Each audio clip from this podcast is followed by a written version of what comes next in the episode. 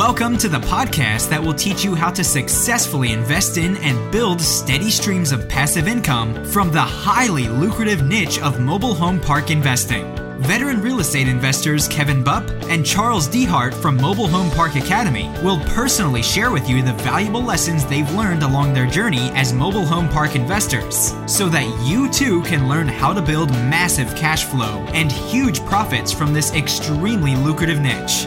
So, without further ado, let's welcome your hosts for today's show, Kevin Bupp and Charles Dehart.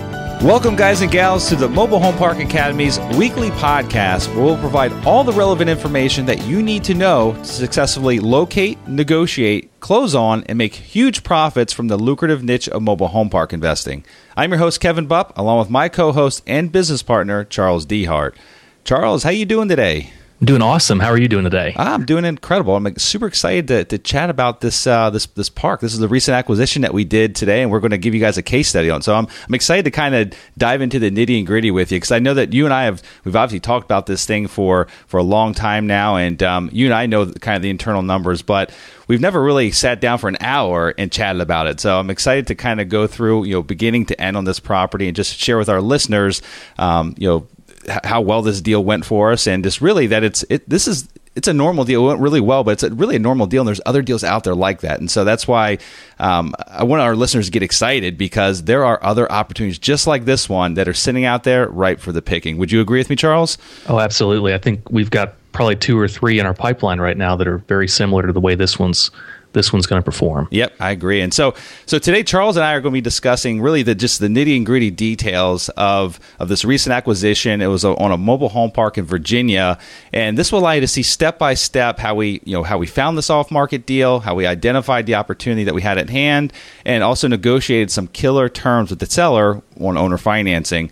And we're going to share all this information with you so that you can learn from our proven pr- processes and techniques that we use and apply them to your own business so that you too can find these diamonds in the rough. And like I said, they're, I, I don't even know if I call them diamonds in the rough because really there's there's other opportunities out there just sitting. There's probably hundreds of them out there just waiting for you guys to uh, to stumble across. So Charles, I'm going to pass it back to you here for for a few seconds, and uh, why don't you tell our listeners a little bit of, of how we initially found this park? Because we did this one through our database, a database that you have really helped us develop. I mean, you have been an integral part of creating this uh, this master database of parks throughout multiple different states, and so tell our listeners a little bit how we've actually even tracked this deal down to start off with.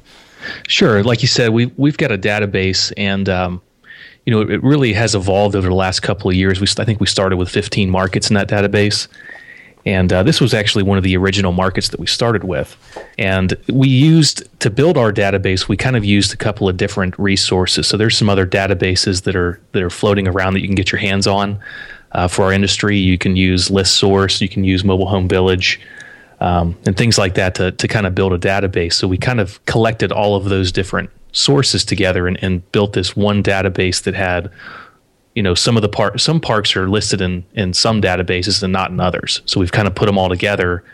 And then in addition to that we've also you know either it's me or a virtual assistant once we have all the parks located uh, off of those databases we'll actually go back into it into that into a map and search the entire area for other parks that that aren't on those databases. And this particular park happened to be one of the ones that uh, we found that, that weren't in any of the other uh, resources in the other databases. So it was kind of exciting because we did know that uh, this park had probably never been marketed to in the past. Mm-hmm. And then, uh, you know, from there, it's pretty simple. From there, you just go through county records to pull the owner's name out. Um, this one wasn't owned in an, in an entity, so it was a, it was the owner's personal name, and you know, the next step would then be to go to the Secretary of State website if if it's an en- entity, and then search for the uh, the members and the managers of the LLCs, uh, and then from there we went through TLO. It's a it's a resource that we use quite often in our business uh, to get accurate mailing addresses and phone numbers. So for this particular park, all of his mail was going to his CPA. So you know, we had to go through TLO to actually get uh, his his personal residence, his mailing address for his personal residence. So it, w- it was quite a process, and it, it you know, it, it really came together. And uh, I want to highlight a few things right there, Charles. As uh, you'd mentioned that number one, uh, this park it, it, was owned in his personal name. It wasn't even an entity, which is kind of ironic because this guy was actually a um, uh, an attorney. I mean, he's a, he's an attorney. He's a practicing attorney for like fifty or sixty years, but yet he owned this park for thirty years, and it was owned in his personal name. And um, it's not like he was actually handling his own finances. He's got this, you know pretty established CPA firm that has managed his finances for the past 50 years, and they never even give him the advice that he should have this thing in a in an entity for, for, you know for asset protection or personal protection as well. And so that was just kind of ironic that he owned this thing in his personal name. And so Charles, what I'd like to do is tell our listeners a little bit about you know how we actually were able to reach out to this individual and, and what type of um, what, what, type of uh, direct mail he responded to. And so I took your database, I took your information, and I sent this this property owner a handwritten letter um, because I noticed through his age, which we extracted from TLO, we knew what his approximate age was, and being that he owned this thing in his own individual name, not in an entity, we knew pretty well that he was just a mom and top mom and pop style owner, and so I sent him a personalized direct mail letter, which is what he responded to, and so he responded to that letter, and we had a, a, very thorough first phone call together. I'm the one that received the call, and we spent about an hour on the phone together, and we were able to accomplish a lot in that very first hour we were able to go through the numbers, um, you know, what the park was doing on a gross basis, a net operating income basis.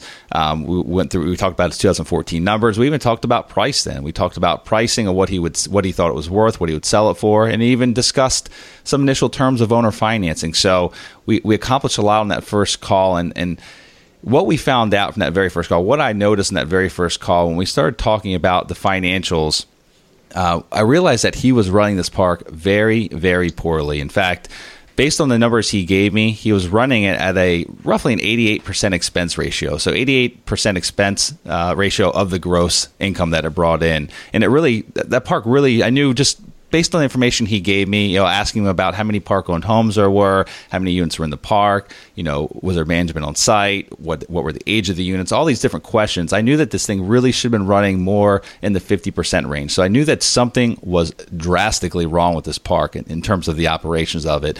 So at that point in time, I knew I had to really have a hard conversation with this owner um, to, to, see how much further this conversation would go and to see if we'd be able to come to some kind of reasonable terms on buying this park from him. And so, you know, being that it was running at an 88% expense ratio, that meant that the, you know, just give you some really quick numbers.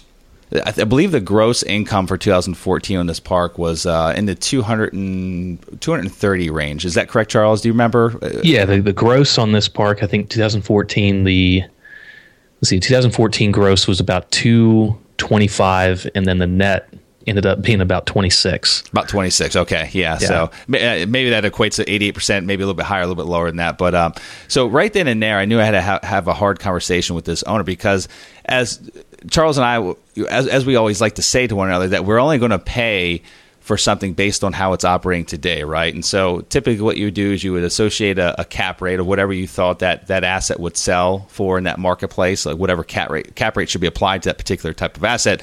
Uh, you apply a cap rate to the NOI, and that's how you arrive at your value, right? Well, I knew right away, just from talking with this guy, from the looks of the park, from the area that it was in, that if I turned around and offered him based on what I thought was a 10 cap, I mean, it, it really is a 10 cap market. If I offered him the value based on a 10 cap, which would be $260,000, that that would have ended the call right then and there. I mean, I just knew he wouldn't go for it. And I thought that just wasn't fair, right? It, it's worth more than that. And I knew that there was some kind of very large problem that was happening with the operations that I didn't know what it was yet, but I figured that we could probably fix it. And um, and so basically, what I told him, I just kind of worked into the conversation as though.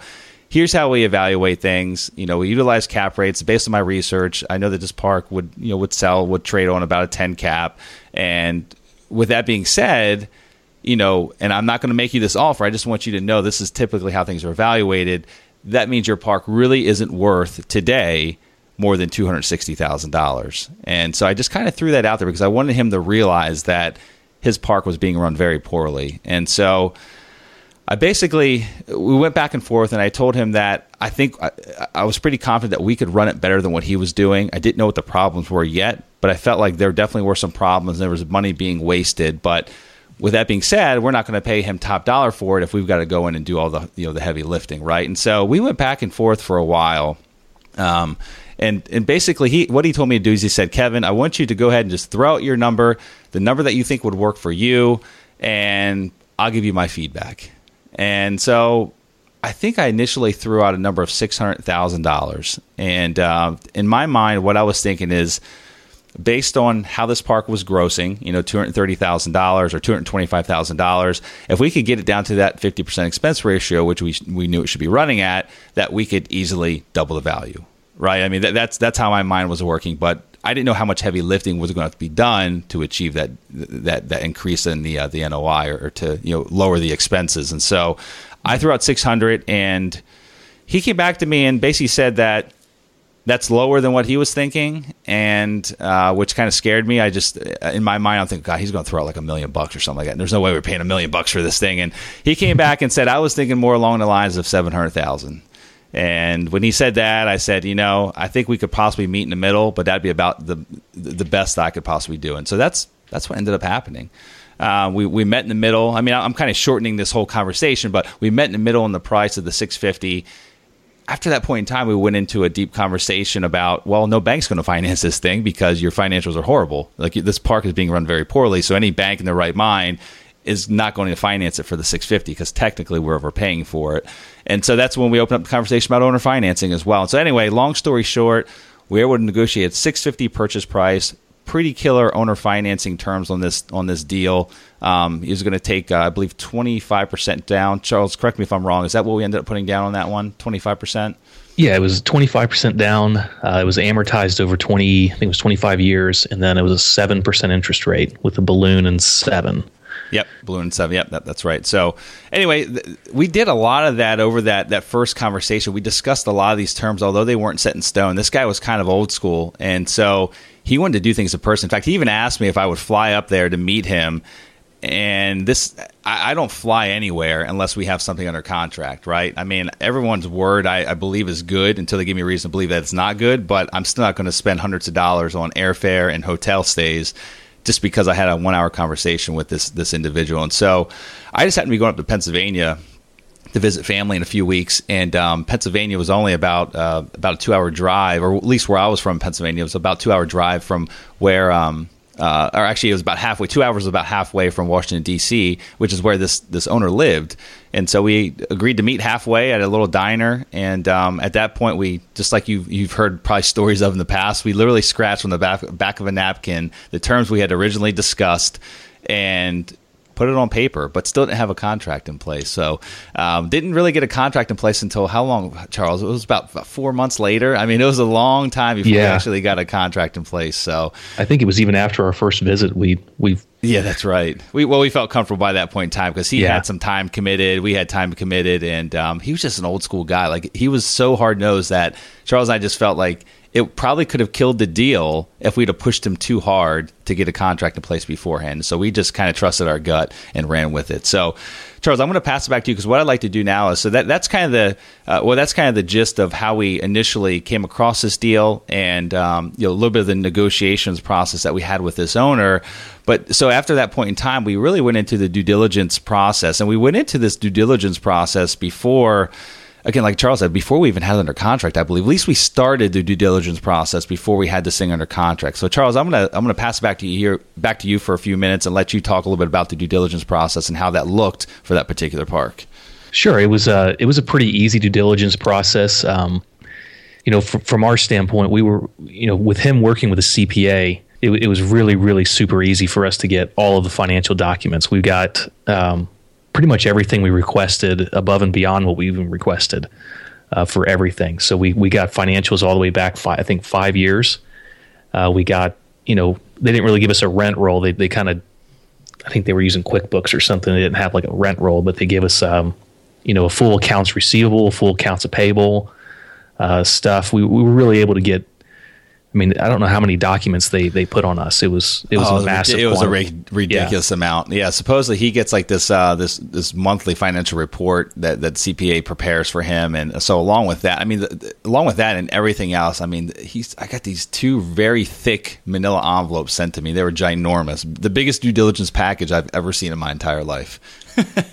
yeah, it was it was uh, it was substantial amount of information. So we got everything. We got to look at literally everything that was happening financially before we made the trip. And I think that's, um, you know, again, like you said, it's not, it kind of didn't follow the normal process, but, you know, he had a lot of time invested into it. You could see, you could really see that he was serious about this. Um, but so when we made our first trip, we already knew pretty much exactly what was going on uh, financially in the park. And we really just went out there and we did some inspection on the park owned homes, um, which they were, they were surprisingly a lot better than we, we thought they would, they would be. Mm-hmm. Uh, we took some photos, met with the city officials. We met with the manager. Uh, our meeting with the manager was was enlightening because it kind of shed some light on where a lot of these expenses were going. He had basically turned over control of the finances into the manager's hands, where the manager was sort of like acting like a contractor and billing the park uh, for any work that he deemed necessary. And I don't, you know, normally you would you would think maybe um, you know he was stealing money or something like that but that that wasn't really what was going on. But he would well like for instance in 2014 he spent $21000 on uh, on tree trimming. So that that was one of the expenses. He had a bunch of hired help that wasn't necessary. It was it was just a, a number of things that if he had never turned control over uh, for those items then he would never had this problem. Yeah i mean we we and we didn't know going into this if um, you know if we were going to have to let go of the, that that management career or not. So it was a grandfather. Uh, he was the manager, and he had been a manager for like 25 years. And uh, his grandson was a full time handyman, and um, he had been a handyman. I don't know how many years, Charles, maybe 15 years, a long time. And he was on he was on payroll. I mean, he was on salary yeah. payroll. And what we identified is that number one, that's odd for that size of park. It's a 52 space park, and um, that's abnormal to see a full time handyman on payroll for that size of park. Maybe if you have like a 200 space park with a lot of park owned homes, then you got someone that's on payroll. But in any event, he was on payroll at $24,000 a year, but then the manager also received separate compensation along with, you know, free housing and things like that. So, but what was happening is that although they had this full time manager on staff or this full time uh, handyman on staff, they were delegating out the work. So he was the, the, handyman was basically acting like a project manager. And so whenever anything needed done, renovational units, uh, tree trimming, um, anything, I mean, roof coatings, whatever it might be, he was just delegating it out and acting as a project manager and just you know had three other guys that were that were on payroll that they were paying to do all this little miscellaneous work when he should have been doing it himself so we knew that right away that that would have to change and that we could easily change that system and we could start firing you know those people that were on payroll and um, that we could reduce these expenses immediately just from looking at those financials before we even and that, that was before we even made the trip to the park we could see right away that there's some issues here who are all these people getting paid and um, you know we so we started like kind of checking line items off saying that's not needed. That's three times higher than what it needs to be. And I, I forget what we arrived at, Charles, but we, we did feel very confident that we'd be able to get this thing down to about 50% you know, pretty quickly, right? Yeah. I mean, the, the first, the, the first uh, thing again was those three employees. They were they were probably paying those guys collectively about fifty thousand a year. I think is what it was. Two of them were sort of full time. They were kind of hourly, uh, but they they sort of worked almost full time. And then the other one was a part time guy. Uh, the third guy was. Mm-hmm. Um, the, you know, the second thing, you know, that was that was a really big red flag. But the second thing that was also um, a pretty big red flag that you can see just by looking at a profit and loss statement is that they didn't do they didn't have an application process. They didn't do any tenant screenings. So with these 31 park owned homes they had, they were churning some of these homes over. I think I think one of the homes actually turned over four times in one year. Mm-hmm. So it, those were both both very easily fixable problems. You know, the, the first one we just didn't hire those three guys. And then the second one, we just implemented the screening process, and it, it pretty much fixed everything. Yeah, it did fix everything. You know, that's so. Just to go a little deeper into what Charles mentioned there about one unit turned, you know, four times in one year. Well, a lot of the other units were turning at least two times per year. And so what was happening is, this park was, was fifty two. It was fifty one or fifty two spaces, Charles. Fifty two, correct? Yeah, it was it was a 52 space park, and, and there were 31 park owned 31 park owned homes. Yeah, from day mm-hmm. one. And so what was happening is if you could fog a mirror and you had the first month's rent and a security deposit, you moved in. And that was per the instructions of the owner. You know, this this this this previous owner who was an attorney, which you think would be very strict about who lived in his community. Well, he basically gave instructions to the manager that you take money. If they've got money in hand and they're flashing it in your face, you take their money and you let them move in. Well, that, that was a big issue because he was turning these things left and right. And not only was he just turning them, but the problem is they would move in, maybe pay a month or two, maybe three months if they're lucky, and then stop paying. We'd have to evict them, which costs money. Uh, it costs money and also costs time. But then as soon as we got them out, or as soon as he got them out, they'd have to go in and renovate the unit. And so remember they were delegating all this work out. And so not only were they paying the, the handyman twenty four thousand a year, but they were delegating all this rehab work. And so they would turn a unit, have to hire these crews to come in, do the work, rent it back out to, to a scumbag that was going to turn around and get kicked out again in just a few months. And so they were basically like a net zero actually probably a negative on these 31 rental trailers. Would you agree with me on that, Charles? In terms of did they make any money with these trailers? I would have to say that they did not. There was zero no, they, money being made from these 31 rental trailers. That was funny. They were they were also so far below market on their. I mean, their lot rents were were pretty close to market. They were right around 280 on their lot rent. Uh, but they were renting these homes for uh, some of these homes are rented for 350. So mm-hmm. if you mm-hmm. if you take out the the 280, they basically rented the home for 70 bucks. So, you know, they were so far below market on a lot of these homes too that they really didn't generate any revenue off of off of the home, and they were spending. I think the repair and maintenance bill for the entire year in 2014 was 125 thousand dollars. so yeah, very so everything very everything that went into the everything that went into repairs and maintenance, um, pretty much all of it had to deal with these these uh, four employees if you count the the maintenance man. It, all of those were were sent through there, and then all of the building materials used to renovate these units mm-hmm. were, were also included, and then like tree trimming and you know stuff like that.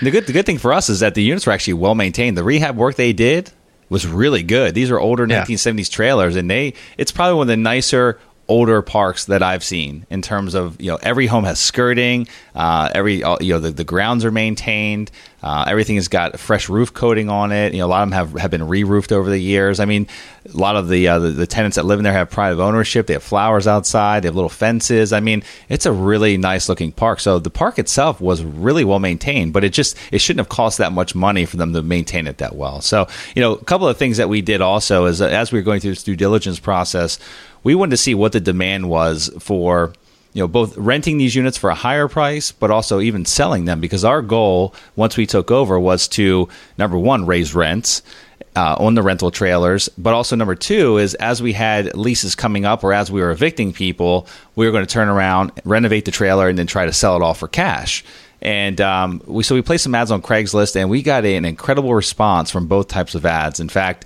I think what we were doing for the two bedrooms um, was five ninety five, and for the three bedroom units was six fifty. And what they were renting for when we were first going through the process of due diligence, I think what the two bedrooms on average, Charles, were probably in like the four hundred range, four hundred twenty five dollar range. Yeah, like there were some of those that were like I think uh, I pulled up the accounts receivable yester- yesterday.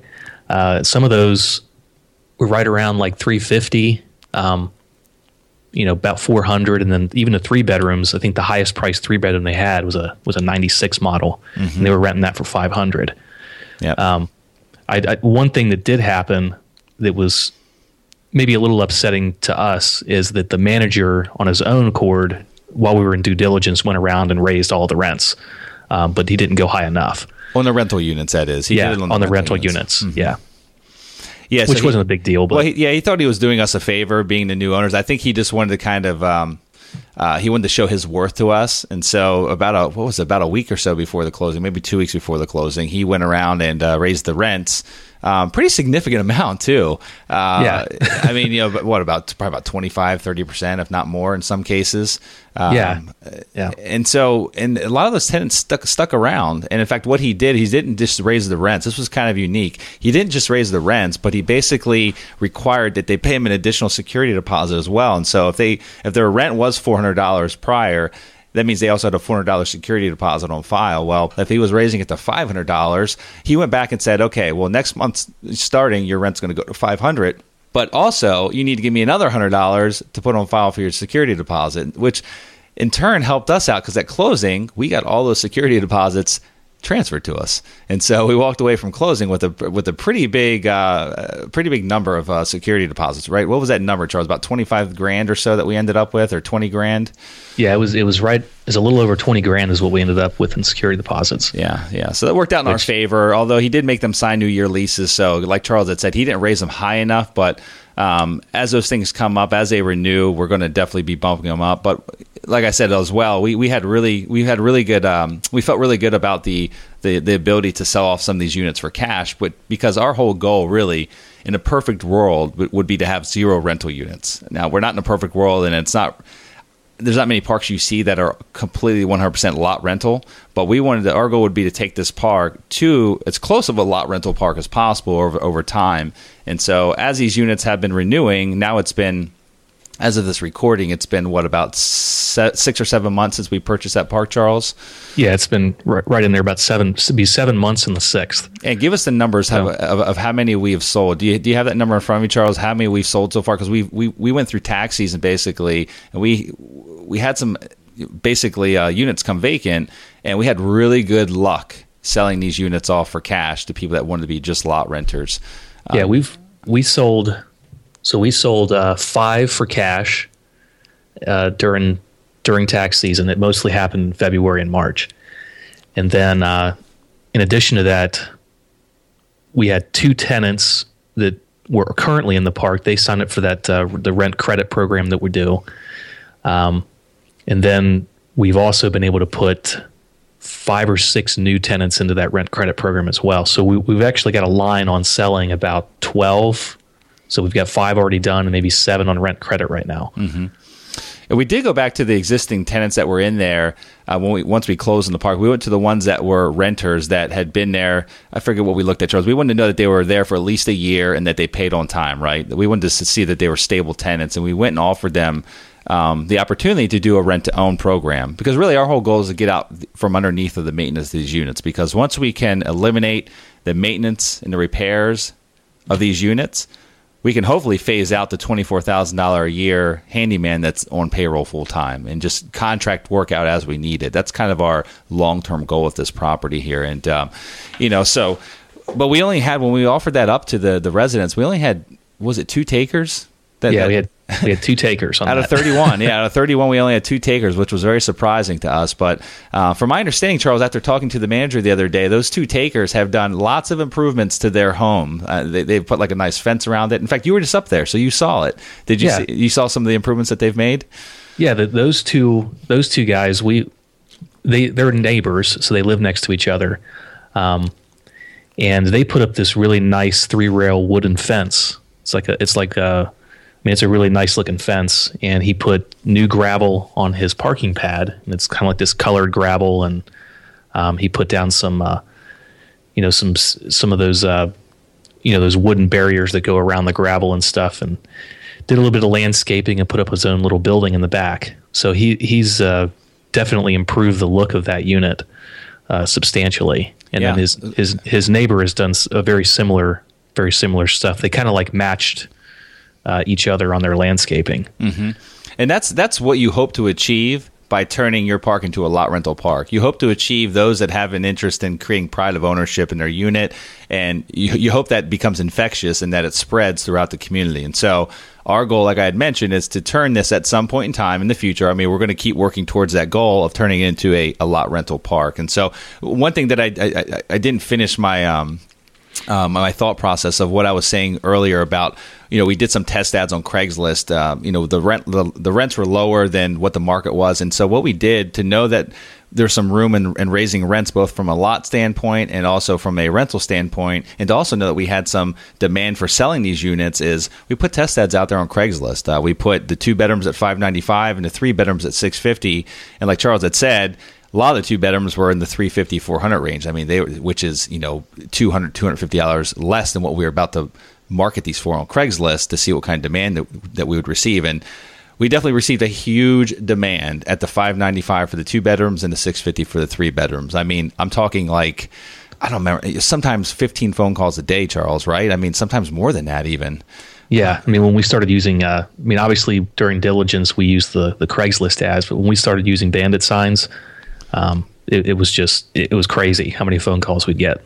Yeah, yeah. So anyway, so that you know the the park, what we thought was true was true in terms of how it was being mismanaged, and and um, so I'm gonna uh, Charles, I'm gonna pass back to you because I want to what I'd like to do now is kind of we gave, we gave the problems like we, we gave all the listeners the problems of the park and you know kind of where we saw the opportunity like where the opportunity lied like that was reducing expenses based on firing people um, you know raising rents increasing the revenues. So we kind of gave the background of the park itself but now I want to give them kind of what it looks like today. I mean because we've got you've got some numbers in front of you for the operations of the year to date and so bring our listeners up to speed with basically number one, how long it took for us to get that park stabilized because it was much shorter than what we had projected. I think we initially projected, okay, six months, worst case scenario, we'll get this thing turned around. It happened a lot faster than that, and um, you know we were planning not taking on distributions for a number of months, and that happened a lot sooner. So this thing's been a real exciting um, uh, purchase for us, and it's it's just been one of those home runs. And so, Charles, take a few minutes and talk about the operations to date and, and what they look like. Sure. Uh, so when we started, when we started out, the day that we closed, we had, uh, like we mentioned before, 52 total lots, and we had, uh, let's see, 51 of or 52 of those lots. So all 52 had homes on them, and I think that out of the 31 park-owned homes, we had only five of those were vacant at time of closing. So we basically had, let's see, we had 47 uh, total renters at that time uh, and then the, the, lot rent in the park was 280 and, and then the, and the park also bills back for water sewer and trash. So the first thing that we did is we, we came in and we raised the rent uh, to 300 which is still a little bit below market on the lot rent. Uh, we raised all the rents on the on the park owned homes uh, as far as the ones that we could we could raise rents on. And uh, you know as of right now our NOI for uh, just the lot rent portion, so just the land lease component of the, of, of our park. So it's about sixty thousand dollars right now in the NOI, and that's only for the first six months. So you know, annualize that, it's about one hundred twenty thousand is, is is our NOI just on just on the lots. And so give us give us what the numbers look like once you factor in the rental income as well, because that it gets real exciting at that point in time, and and also give us an idea of year to date what we're running at from an expense uh, ratio standpoint. Yeah, our, our expense ratio right now on just the land lease side is right around 30%. And then for the park owned homes, because we separate that in our accounting process, mm-hmm. uh, the, the, homes run, they still run pretty high, about 60% expense ratio. Um, and a lot of that's our, our maintenance man's salary. Yeah. Um, you know, he does a lot of, a lot of, a lot of the work now that, that used to be hired out. So you know, we do cash flow the park owned homes. I think so far we've probably received between selling and and uh, just regular cash flow. We've we've received quite a bit of money. I think it's been about uh, probably about forty thousand just on that side of the business mm-hmm. of cash flow. And then uh, and again, you know, our returns year to date as far as what we've taken in distributions is we've taken. I think we've hit about thirty five percent of our of our money coming back to us in the first six months. Mm-hmm. Which is pretty darn exciting. yeah, that's quite a bit of money. yeah, yeah. So, and what what are your projections year uh, uh, for 2016, Charles, with regards to uh, to cash on cash? I mean, do you think we'll be somewhere in like the 80, 70, 80 percent range? We should be pretty close to that 70 or 80 percent range. Um, you know, we're, we're turning over a lot of the, we're getting, we're getting rid of a lot of these units and uh, obviously, I think that the cash on cash may not be as strong next year because uh, we we've actually have been lucky that we've been able to cash flow the homes the home side of the business so well. Um, but it, it'll still be pretty strong. Yeah, well, the exciting part about that is is that once we as we sell more of these units, number one, we'll get a, a chunk of cash when we sell them. Most of them we're selling between you know three and five thousand dollars. That's kind of like the uh, I guess the, the, average size. Like I said, these are older '70s model trailers, so we'll get chunks of money when we sell these. And basically, when we bought this park, we got these units for free. We didn't pay any extra for these units. We didn't place any value on them whatsoever.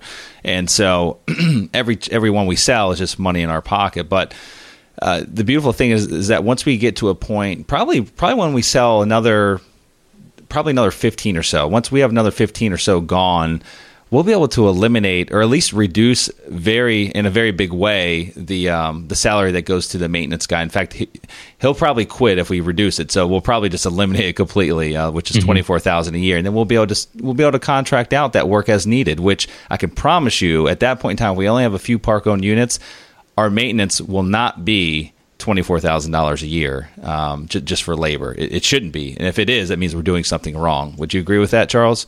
Oh, absolutely. Yeah, I, I really don't. Th- he does a lot of stuff for us. Like he's he's got a little roto rooter machine, so he can do all the plumbing stuff in the park. You know, he he's got a lot of equipment, um, but I think at the once we get it down to almost all lot renters, you know, he'll he'll just be too expensive for for what's needed at that point. Mm-hmm. Yep, no, I agree with you. And uh, so, just kind of give you guys an overview of this property here. I mean, just kind of do a recap for you. It's a deal that we found by doing direct mail. You guys know that we love direct mail, and we do it quite often. We also do cold calling, so we do everything. Uh, we do work with brokers here and there, but I can tell you that the last deals, that last couple deals, uh, last majority, actually, majority of the deals that we've done have been direct to owner. So we do like brokers. Nothing against brokers, but we find better opportunities. We feel by going direct to the owners, and so this deal came from um, the database we created. It came from uh, a personalized direct mailer that we sent to the owner and you know we negotiated a lot of this over the telephone initially uh, in terms of the pricing and also even seller financing at least him being open to seller financing and uh, this is a deal that just from we knew enough on the market we knew enough on his operations that we knew there were some big problems in his financials of why this thing was costing so much to operate and immediately, without having to do much more research, we just knew, at least I knew from the initial conversation, that we could fix whatever the problems were. We didn't know what they were yet at that point in time, but I knew that we could fix those problems and that if we could buy this for the right price, that it would be an incredible deal. And so that's kind of what the recap is in terms of the park itself. Like it's 52 spaces, 31 uh, rental trailers when we acquired it, um, t- 21 lot renters. And uh, now today, just to give you guys kind of the end game, where we're at today with what Charles just mentioned regarding our finances. This thing, I mean, this this is a conservative approach. If we were to turn around and sell this thing today, put it on the market, assuming that this is a 10 cap marketplace, which is fairly accurate, it might even be a 9 cap market. What, what, do you think, Charles? I mean, if we were in today's climate, everything's selling. It's selling for a little higher than what it should be. We probably could move this thing at a nine cap, and and at that nine cap rate, Mm-hmm. This thing would be worth what, what, do you think all day long 1.1 1.2 million dollars if not more than that? Oh yeah. Yeah, I think it would I think we could easily probably we could probably exit from this today at 1.1 1.1 or 1.2. Yeah, easily. Like yeah. actually like get a lot of offers on the table if we price it at that. Which so and essentially in 6 or 7 months we've doubled our value and we're taking very large distributions from it. So uh, and we don't say um, we're not telling you this or doing this case study to brag about this deal because like as Charles had mentioned, we've got other deals in the pipe right now that are along the same lines as this one in terms of the opportunity that is present based on the mismanagement of the, of the asset as it sits today. And so we tell you this because there's other opportunities out there like this one. I mean, we did nothing special to find this deal. I mean, we took it took time and effort and energy on our part uh, to build this database, you know, to send direct mailers and things like that. But these are things that you can do right? I mean, these are all things that you can do yourself, and it, it, wasn't rocket science. And so there's other deals out there like this one, and this one deal alone could really change one person's life. I mean, if you're an individual that's working full time, let's say you make you know eighty thousand dollars a year at your job, which is a good job. I mean, uh, you're a good wage earner, um, but you're really trying to quit the rat race, trying to get out of the corporate world. You got some money saved up. Um, a park like this could literally replace your full time income. In fact, I mean, exceed your full time income. Mm-hmm. Um, what, what, did we put down this? We put one hundred sixty two thousand five hundred dollars down. It was twenty five percent down the six fifty. So someone with that much money looking to do, do to do a deal could buy a park just like this one, and it would change their entire life. I mean, they could literally quit their full time job and make significant cash flow from just one opportunity like this one. So, Charles, do you have anything else to add to that?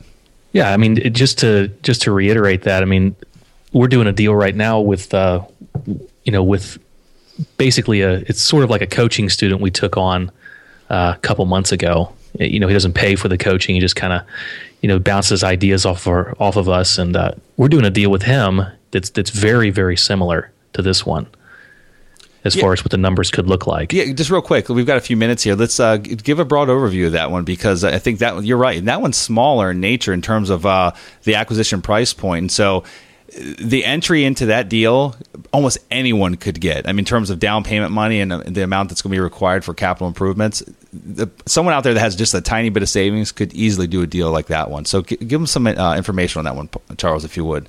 Yeah, absolutely. Uh, it's a it's a thirty. Let's see, it's got. It's, I think it's a thirty-two space park. We haven't really uh, been out to it yet. We just put it under contract uh, today, actually.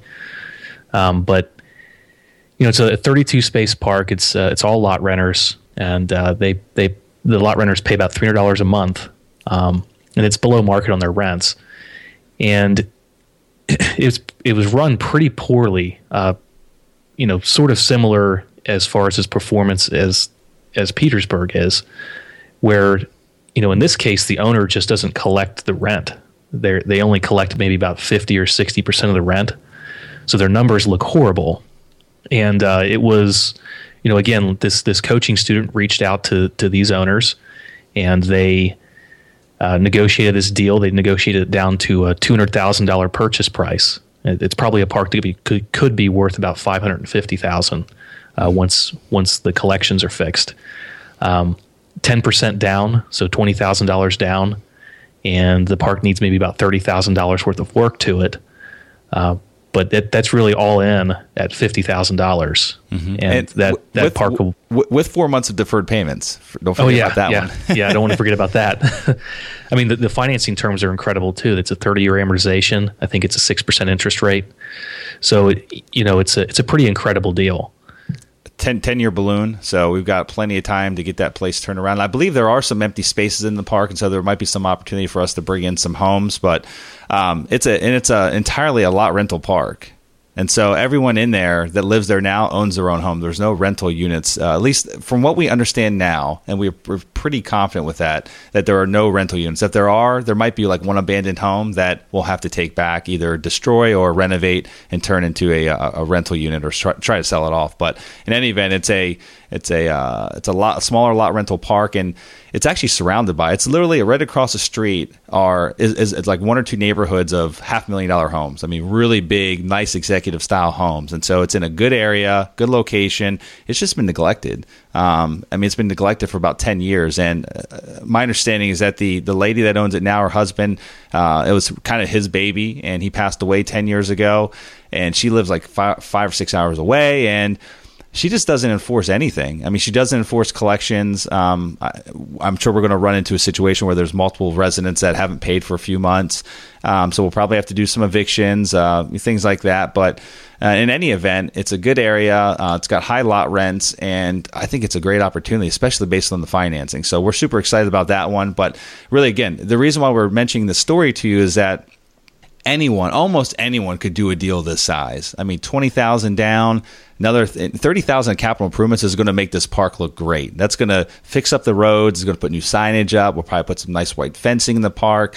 Uh, probably trim up some trees. Aesthetically, this park will look really good. I mean, it's not a Taj Mahal by any means. I mean, but it's it's it's going to be a good looking little park. And uh, for fifty grand total all in you really could create yourself a cash cow. And so, again, the reason why we bring this up is because we just want you guys to know that these deals that we speak about, these are doable deals and they're out there. They're not like little needles in the haystack that only exist here and there. I mean, there's other opportunities out there like this. So, Charles, is there anything else that, uh, that you'd like to add before we say goodbye for the day?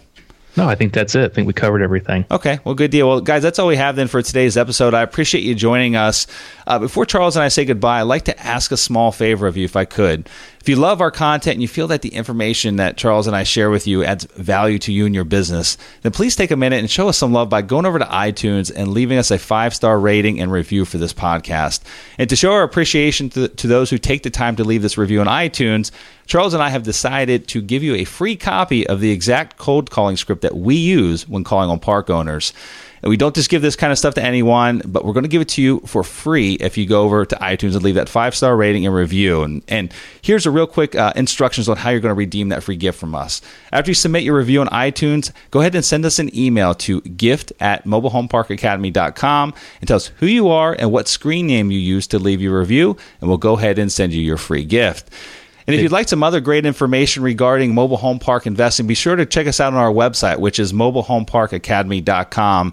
And on that website, there's also a free ebook available for you as well, which is called The 21 Biggest Mistakes Investors Make When Purchasing Their First Mobile Home Park and How to Avoid Them. This is a book that Charles and I wrote, and we sat down and basically we listed out every single mistake, you know, big mistake that we think that new investors could make getting into the park business. And we came up with 21, and it's a, it's a, it's a book that's chock full of great content and really just um, it's very in depth about each one of these mistakes and how to truly avoid them and how to identify them and avoid them so that you can save hundreds of thousands or millions of dollars when you're buying your first park. So, um, guys, that's all we have for today. So I appreciate you joining us. And this is your host, Kevin Bupp. And Charles DeHart. Signing off.